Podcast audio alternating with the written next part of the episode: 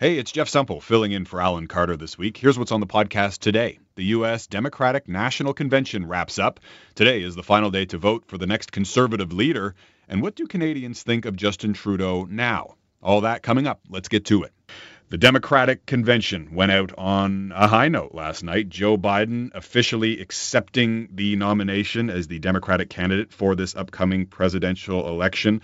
A lot of chatter, a lot of reaction to the Joe Biden speech last night. And it was interesting listening to it. Some real sort of prominent themes. At times it almost sounded like he was a character in Star Wars talking about, you know, the light side versus the dark side, good versus evil. Have a listen to the now Democratic presidential nominee, Joe Biden. If you entrust me with the presidency, I will draw on the best of us, not the worst. I'll be an ally of the light, not the darkness. It's time for us, for we the people, to come together. And make no mistake, united we can and will overcome this season of darkness in America. So there you have it. Darkness versus the light. Biden versus President Donald Trump. And of course, as we've heard from the president's re-election campaign thus far, portraying Biden over and over again as this doddering old fool, basically, who stumbles over words, forgets things, just generally not up to the job. And of course, at 78 years old, Biden would be the oldest person to ever become elected as a first-term president, taking that record from Donald Trump. So last night was really billed as Biden's best chance thus far to try and fight back against that image that the Trump campaign has been building for him of this old guy who's just too tired and not up for the job. How did he do? Well, let's ask. We've got Renan Levine, who is a lecturer in the Department of Political Science at the University of Toronto Scarborough, on the line. Thanks so much for joining us here on Global News Radio. Thank you. So what did you make of Mr. Biden's performance last night? Well, I think your introduction had it spot on, that if you were watching expecting senility, you were really disappointed. Yeah. What stood out to you specifically? Quite a letdown. I mean, yes, he is reading from a script, but he read it well. He made some forceful points. I think we had spoken maybe last week, maybe with one of your colleagues, and I said one of the things I mentioned was that he should probably convey a lot like Jack Layton conveyed in his last campaigns for federal office, where he was this Uncle Jack. He was a very caring, empathetic character. And Joe Biden did that, so much so that I think a lot of Canadian viewers that, you know, you talked about that light darkness, there were explicit echoes of that, of course, in Jack Layton's famous letter at the end of his life to his country. And Biden, you know, really echoed that very much. But he also did get into some detail. It wasn't a completely, you know, Clinton-esque policy wonk speech, but he talked about how he intended to fight the coronavirus. He talked about a number of different policy areas that showed that he has command of a lot of, at least some policy details, and was able to do it in a way that I think was difficult for a lot of politicians. He was speaking to a almost completely empty room. And as speaking as a university professor who is now teaching online, that is a huge transition. You're used to having an audience. You're used to having applause lines. And so he and his speechwriting team really had to make some adjustments, and they made it. I mean, is it one of these speeches that, you know, we're going to study in 20 years and watch again and again and again? Doubt it, because these kind of speeches rarely are, but it did what Biden needed it to do, which is make it clear he understands what's going on, make it clear he is concerned, sympathetic, and empathetic, and he's not senile. Yeah, and you said the word empathetic there, and I was going to ask you, I mean, you know, that was one of the themes, I think you're right, that really came out, is that he was this more empathetic character, preaching the kinder brand of politics, which of course sounds nice, but does that really work to swing voters, do you think? Well, you know, in some elections, yes, we often, as political scientists, we often ask a poll question of, like, which candidate do you think cares more about people like you? And in a lot of elections, that does matter on both sides of the border. People do care often, not always, but they do often care about a candidate that cares about people like you. And I think that given the challenges that America is facing, that is a message that is spot on right now. For me, the most effective part and emotional part of the evening was they had a 13-year-old boy with a stutter who talked about meeting Biden on the campaign trail early this year in New Hampshire and how much Biden worked with him and talked with him and gave him suggestions to help him overcome stuttering, which Biden also suffers from. And it was just a really compelling moment, but also an incredible contrast to the incumbent president who has a very hard time conveying sympathy or empathy. And given the problems in the economy and the COVID issues and the protests over Black Lives Matter after the George Floyd killing, I think that is a message that very much resonates with Americans today. That said, there are very few Americans who, at least right now, say that they're still deciding about this race. Donald Trump's been president for almost 4 years, and there's a lot of really strong opinions, yes or no. So some of the people that I live with said, we're not going to bother watching. We already know who we're going to vote for. Yeah, no kidding. And I mean, yeah, if you haven't seen enough from Donald Trump, I'm not sure, what else you're waiting for. He's certainly been a president in the news cycle. And before we let you go, we're talking to Ryan Levine from the University of Toronto and professor of political science. As I noted there off the top, Ryan, we're talking, Doug Ford, Justin Trudeau making this joint announcement today, funding Canadian manufacturing of N95 medical masks. And that, of course, was prompted in no small part by Trump's decision to order the end of those shipments coming north of the border for Canada back in April. From anything we heard in the speech or anything we've heard from Biden so far that helps sort of give us some insight into what a Biden presidency might mean for Canada-U.S. relations in contrast to what we've been experiencing over the past few years? Well, that is a common question that I get when I speak to hosts like you and many of your listeners will often contact me on Twitter and via email and be, well, what does this mean for Canada? And usually I say, Canada is just not high on the American radar, probably for good reasons, that it's not an issue that Americans badly divide over, so it doesn't become prominent in presidential campaigns. Of course, last night, the fact that Biden may have borrowed a bit from Jack Layton sort of makes Canada more prominent than it ever normally would have been. But really, in terms of U.S.-Canadian relations, the real change that's different from the norm is the fact that Biden's running mate, Kamala Harris, grew up in Montreal. So for the first time, we have first time in modern history, at least, we have someone on the ticket who is very familiar with Canada. So I don't know to what extent she's familiar with some of the big issues right now that divide Canadians and Americans, but she certainly, she went to Westmount High in Montreal. I mean, this is someone who knows Canadians, and Canadians know her. And when have we ever had that on the American ticket? That's it. Yeah, and we've here at Global News certainly been talking to people who, remember growing up alongside her in Montreal. So that's an interesting point. And unfortunately, we're out of time, so we'll have to leave it there. But that is Ryan Levine, political science professor at the University of Toronto Scarborough. Thanks so much again for joining us here on Global News Radio. Really appreciate it. Happy Friday and happy last day of voting. If you are a member of the Federal Conservative Party, this is your last chance to mail in that ballot and place your vote on who you want to be the next leader of the Federal Conservative Party, perhaps even the next prime minister, if Justin Trudeau keeps shooting himself in the foot and getting himself subject to an ethics investigation every few months.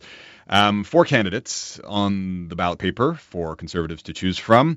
The perceived frontrunners, Peter MacKay and Erin O'Toole.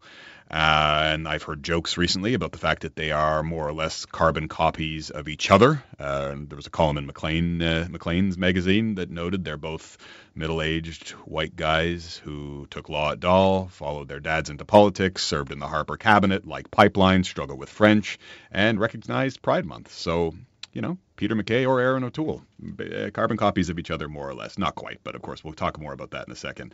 The wild card potentially in the race, a lot of people talking about Leslyn Lewis, is a Toronto lawyer, a political novice, a black woman. And trailing up the rear is Derek Sloan, who is not expected to factor prominently in the race, sort of the closest thing the Conservatives have to a Trumpian candidate, I believe, sort of rallying the socially conservative values within the party.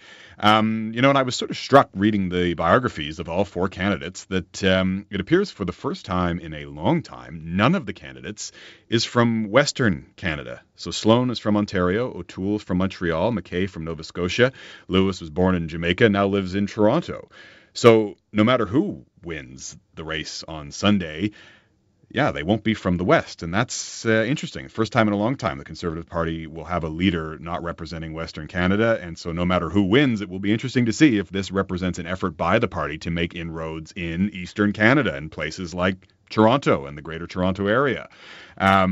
So, yeah. Lots on the line, of course, this Sunday, and with a little bit more about what to expect and the central question facing Conservative voters, here's our Global News correspondent from the Ottawa Bureau, David Aiken. If you believe that, you know, we should stick to our principles, maybe more socially conservative, pull us out of the climate change deals around the world, then you're probably voting for Derek Sloan or Leslyn Lewis, maybe Erin O'Toole. If you think that the ballot question here is getting rid of Justin Trudeau, you're probably looking at O'Toole and or MacKay. So and we'll find out, I guess, on Sunday night when they count the ballots, what view prevailed in the party. But that is the rift right now.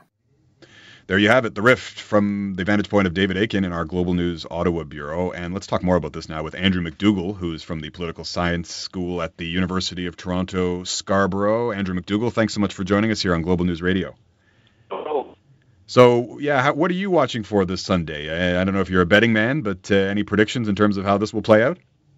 Oh, I think it's unfair. Peter MacKay is going to get this, and then this is going to be a return for him to the leadership of the Conservative Party. I mean, originally he was the leader of the Progressive Conservative Party, and then it merged, and Stephen Harper took him. This is a role that he's had in the past, and most people are expecting him to come back and take leadership again. That's it. Notwithstanding, though, the fact that, you know, what at first, you know, at the beginning of this campaign looked like more or less a coronation for Peter MacKay, was then, you know, largely thwarted by Peter MacKay himself, who it seemed like every time I opened Twitter for a while there, he was apologizing for something that he had said that he then took back. So, you know, does he come out of this race slightly damaged, in your opinion? Yes, sir. He's had a reputation kind of for a while as being somebody that sometimes struggles a little bit with her. But, I mean, Peter MacKay has been around for a very long time. He's very, very well known in conservative circles. I mean, I think if they decide to go with Peter MacKay, they're getting somebody that they know and somebody that they're comfortable with. And I think most Canadians are fairly familiar with him, too. So even if he had some rough spots as part of the campaign, and he's very familiar, and so I think people will be expecting to get what they've seen over the last 20 years or so. Speaking with Andrew McDougall from the School of Political Science at the University of Toronto Scarborough, and apologies there, the line seems to be breaking up a little bit, Andrew, but I think we've got you. And want to ask you, you know, assuming you're right, what that means for the party. As you mentioned, you know, Peter MacKay has been around for a while, but certainly Andrew Scheer, you know, was talking about the need to unite the party. But Peter MacKay, do you expect him to take it more towards the center politically than perhaps we'd seen from the likes of Andrew Scheer? Well, whoever wins is going to have to unify the party, and so that's going to be, you know, top of mind for him. But he comes from a very central part of the party, so I think he's well positioned to bridge the different factions that he's going to be facing in the party if he wins. Right, but in terms of, though, you know, Andrew Scheer got into a lot of hot water over his, you know, lack of support personally for same-sex marriage, for example, right? Whereas with Peter MacKay, you have someone who's open to marching in a gay pride parade. So, you know, obviously, when we talk about conservatives or liberals, but conservatives particularly in this context, of course, we're talking fiscally conservative, socially conservative. How would you describe Peter MacKay in that context? He definitely comes from the more liberal wing of the party when it comes to social issues. As you said, he's very comfortable with supporting same-sex marriage, and he's pro-choice. So he definitely comes from that tradition. And he gets, of course, some criticism from the social conservative side. On many conservatives, you should really be sort of in the center of the opinion on those issues, and Peter MacKay seems to be. And so I think gambling is going to make him a very electable character. And I was just about to ask you that before we let you go. I mean, in terms of whoever the next leader is, what do they need to do to get elected? I mean, you know, Justin Trudeau has, as I noted, had a number of missteps through the summer. I mean, his polling numbers were soaring through the pandemic, and then we see the We Charity controversy, the prorogation of Parliament, and yet, and we're going to talk to a pollster later in the hour about his latest polling numbers, but, you know, relatively speaking, they're polling quite well. So what will it take for the next conservative leader to make that party electable against Justin Trudeau? He's definitely got his work cut out for him. And Parliament has been prorogued, but when he comes back, he's going to have some stuff to work with, first of all, the We Charity scandal that Canadians are paying very close attention to, but also to attack whatever it is that their own speech. We're all kind of waiting to see what that looks like. And once they have a better sense of it, to suggest that that's not what Canadians really want and that he's got a better platform. Andrew McDougall, a lecturer in the political science at U of T in Scarborough. Thanks so much for joining us here on the program. Really appreciate it, and have a great weekend. No problem. Please spare a thought for our Global News colleagues in Ottawa who have not had a summer. It is, you know, typically the dog days of summer that we expect to see in this news business generally, particularly in Ottawa, where things usually really quiet down, of course, have done anything but. What a crazy week it was in political Canada. In the span of just a couple of days at the beginning of the week, we saw this surprise resignation from Bill Morneau, the federal finance minister, thousands of documents released pertaining to the We Charity controversy. We saw Chrystia Freeland become the country's first federal finance minister. And now Justin Trudeau has prorogued Parliament until September. So, yeah, as I noted, about, you know, a month's worth of news crammed into a couple of days, a lot to talk about and to digest. And, you know, naturally now asking the question, how do Canadians feel about all of that has transpired this week? And to sort of take the temperature of Canadians after a crazy political week, we are joined on the line by Sean Simpson. He's the vice president of Ipsos Public Affairs, the polling firm, of course. Sean, thanks so much for joining us here on Global News Radio. My pleasure. So some new polling to talk about, I know, done in conjunction with Global News. What did you find? Yeah, well, we were actually in field amidst all of this happening, most notably the resignation of Bill Morneau, the finance minister. So we actually have 1,000 interviews that we conducted ahead of his resignation and 1,000 interviews that we conducted after his resignation, so we can see what the immediate impact is. And pre-resignation, the Liberals had a decent lead of about 5 points over the Conservatives. But following the resignation, that 5-point lead shrunk to just a 1-point lead, essentially a statistical tie. So back in the popular vote, we have a horse race ahead of us heading into a fall session, which will see a new speech from the throne and budget, of course. Yeah, interesting. And you know, as we were just discussing on the program, that polling done with a basically leaderless Conservative Party, you know, party poised to choose its new leader on Sunday. So what's your expectation in terms of what that could mean for the polls come September? Yeah, well, I mean, obviously it depends on who gets elected. I think if Peter MacKay wins the race, you know, he's a known quantity at least. The name recognition will be much higher than the other three candidates. So if Peter MacKay doesn't win, you know, we could be in a situation where the Tory vote is a little softer. Just simply because of the unknown quantity, you know, it's both a disadvantage because of the low name recognition, but also an advantage because the Tories will get to start from a clean slate. And, the Liberals will obviously take their best shot at painting the new leader in a certain color before Canadians can make up their mind. But, you know, we'd have a new leader that doesn't come with the same sort of baggage, I suppose, that Peter MacKay would bring. But, you know, I think, you know, at this point in time, it's a very, very modest Liberal lead, a statistical tie, essentially. But I'm expecting things to change. Of course, we've had the prorogation of Parliament. We're going to have a new Tory leader. And then in September, Canadians will be able to weigh in on what the Prime Minister's plan is going forward. We know that Bill Morneau maybe wasn't too excited by it, but the rest of Canadians may very well be.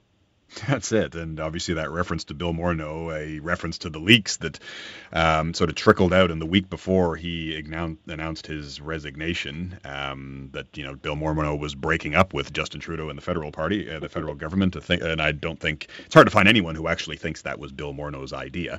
It's interesting, though, as you noted, I mean, given all the polls that you and your team conduct, this one's sort of done just before and just after Bill Morneau resigned. And wanted to ask you, you touched on this a little bit already, but in terms of, you know, what is it in all of those events, the We Charity controversy, the Bill Morneau resignation, the prorogation of Parliament, I mean, are there particular pieces in there that are really making lasting damage to Justin Trudeau's prime ministership? Yeah, I think that the prorogation of Parliament, you know, often has a bit of a knee-jerk reaction, but it doesn't really play out in an election, you know, so to speak, because it's old news by then. The We and the Morneau thing are kind of tied together a little bit, and, you know, a majority of Canadians in our polls say that, you know, We does represent, demonstrate another, yet another, ethical lapse on part of the prime minister. So he's had now sort of the holy trinity of lapses with the Jody Wilson-Raybould issue, the you know, the trips to the private islands in the Caribbean, and now We. And so it's establishing a bit of a pattern. But what we also see is that the prime minister is a little bit like Dalton McGuinty was, you know, in Ontario, the Teflon prime minister. You know, if the Conservatives couldn't take him down in the last election, you know, over the Jody Wilson-Raybould issue, you know, what makes them think that the We scandal is that much worse? Well, it's not that it's worse or better. It's just continuation of the pattern. The finance minister got caught up in it a little bit, but of course Trudeau couldn't dismiss him on those grounds alone. Otherwise, he'd have to fire himself as well. That's it. And it's it'll be interesting to see, given these poll results, you know, what the opposition parties decide to do come the fall in that throne speech. You know, we'd heard the Bloc calling for an election, but the Conservatives didn't seem too interested. We were talking to Conservative MP Pierre Poilievre on this program earlier this week, who, you know, sounded pretty reluctant when I asked him if they were interested in an election. I mean, he sort of framed it in this idea that, well, no, we don't want an election now. We want the full story about the We Charity controversy to come out first, and then Canadians will have the full picture. So whether you believe that's a legitimate reason or not, but, you know, it's interesting because up until just recently, wasn't the prime minister polling much better than this? Yeah, and his approval ratings are actually still above 50%. They're not at the 70% where it was during the lockdown, but by and large, Canadians have approved of what the government has been doing to date. It doesn't say anything about what's to come. Now, when we're back and committees are in session, the Tories especially are going to be hammering home the We scandal. But that, you know, the ship may have sailed. Canadians are likely going to want to hear more about the policies that the Liberals are proposing in the next throne speech and budget, and whether or not they have merit, than something that Canadians already kind of know the answer to, which is, yes, it was an ethical lapse on part of the Prime Minister. He shouldn't have done it, but a majority of Canadians in our polling say that they're ready to move on.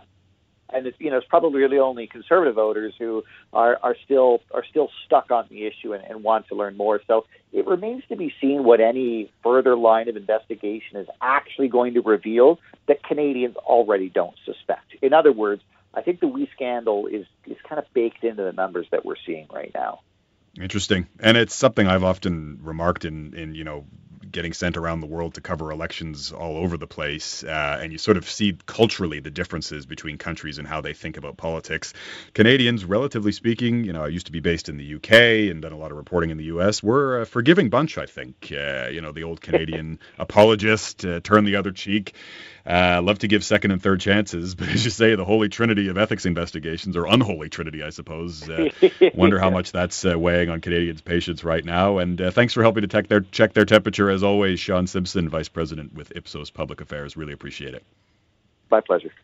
That's the podcast for today. Don't forget to catch The Alan Carter Show weekdays starting at noon.